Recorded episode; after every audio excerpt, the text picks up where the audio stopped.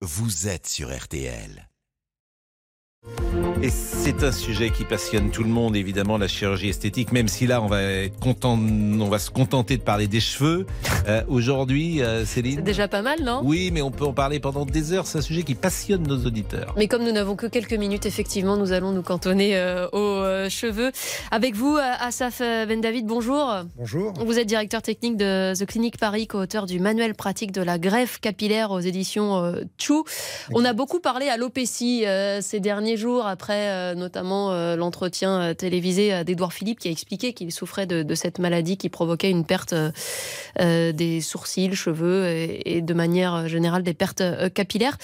Euh, on a décidé de s'intéresser avec vous aujourd'hui à la greffe de cheveux qui n'est plus, on a l'impression en tout cas, réservée à une certaine élite. Ça se démocratise la greffe de Oui, cheveux? totalement, oui. C'est totalement démocratisé. Depuis une dizaine d'années maintenant, on constate effectivement euh, des patients euh, qui viennent de plus en plus nombreux euh, dans les cabinets pour euh, consulter, Euh, avec une patientèle toutefois de plus en plus jeune. Euh, C'est-à-dire, ce à quel âge on nouveau. vient Alors, on, on reçoit assez couramment des patients qui ont la petite vingtaine, euh, en sachant que euh, généralement en France, on, on évite de traiter un patient, en tout cas en greffe capillaire, avant 25 ans. Pourquoi? Alors on attend, il y a d'abord une, une maturité qui est essentielle pour passer euh, euh, à l'acte en, en termes d'acte chirurgical. Vous parlez maturité euh, psychologique ou Psychologique maturité du du, patient. chevelu Non, Non, mais non, psychologie du patient. C'est-à-dire que souvent les, les jeunes patients sont, euh, euh, veulent tout tout de suite, euh, très rapidement. Il faut savoir que ce, qui, ce qui compte dans la greffe capillaire, c'est la zone donneuse. En fait, vous avez une quantité de cheveux à l'arrière du crâne qu'on va déplacer, qu'on va prélever à l'arrière et qu'on va réimplanter sur les zones qui ont besoin d'être densifiées. Mm. Et en fait, ce capital n'est pas extensible. C'est-à-dire vous avez un capital de départ qui est de l'ordre à peu près de 6 000 à 7 000 greffons et que vous allez devoir utiliser durant euh, toute votre vie. Et souvent, les patients jeunes euh, viennent nous voir en voulant tout de suite 4 000, 5 000 greffons parce qu'ils ont peur souvent de ressembler euh, à leur papa, à leur grand-père, à leur oncle.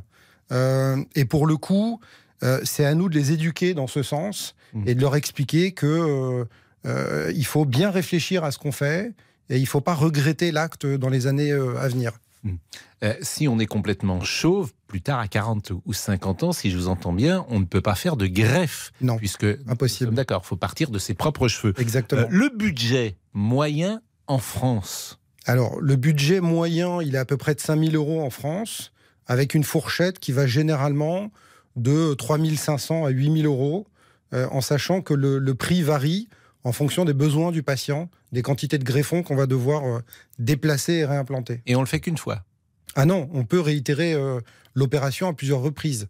Quand la greffe est faite euh, intelligemment dans les règles de l'art, on peut utiliser ce, ce capital cheveux dont on dispose Mhm. et certains patients vont faire 3, 4, 5 greffes parfois tout au long de leur vie Mm. pour leur garantir d'avoir un résultat satisfaisant à un âge avancé. Vous nous avez parlé du tarif euh, en France. Il y a aussi le, le tourisme capillaire qui pousse certains euh, Français à aller faire ces greffes de cheveux euh, en, en Turquie, notamment. notamment, où, où les tarifs sont Bien, bas. ouais. Qu'est-ce qui fait cette différence? C'est uniquement la main-d'œuvre ou il y a d'autres C'est- choses? C'est c'est la main-d'œuvre, euh, essentiellement. Euh, on va aussi pouvoir mettre ça sur le compte, euh, effectivement, de, de l'expérience des équipes. Il faut savoir que l'activité, en tout cas, euh, la- la- le- l'art de la greffe capillaire, euh, c'est une formation euh, avec une courbe d'apprentissage très lente. Et euh, souvent, euh, en Turquie, malheureusement, euh, on rencontre, il nous arrivait, nous, de rencontrer des, des- des techniciens euh, qui étaient euh, chauffeurs de taxi trois mois avant Ah oui. ou couturières. ça, Et en fait, euh, il y a une telle demande Hmm. qu'aujourd'hui, euh, un médecin va superviser une dizaine d'équipes dans un même établissement. Durée de l'intervention Généralement entre euh, 4 et 7 heures. ah, ah oui, c'est long. Anesthésie générale Anesthésie locale. An- euh, Douloureux Non. Pas du tout. Euh, conséquences, effets secondaires Alors, risque d'œdème, ça, ça existe toujours. Vous pouvez avoir un gonflement au niveau euh, du visage Mm. après ce type d'intervention. Mais temporaire. Fait Temporaire, ça. Oui. Ça concerne à peu près 3 patients sur 10 aujourd'hui. Effet immédiat Ça se voit tout de suite Du tout. Alors, Du tout. ça ne se voit pas du tout tout de suite. Ah bon C'est-à-dire que alors le patient sort effectivement avec des petites croûtes visibles sur le sommet du crâne. Hmm.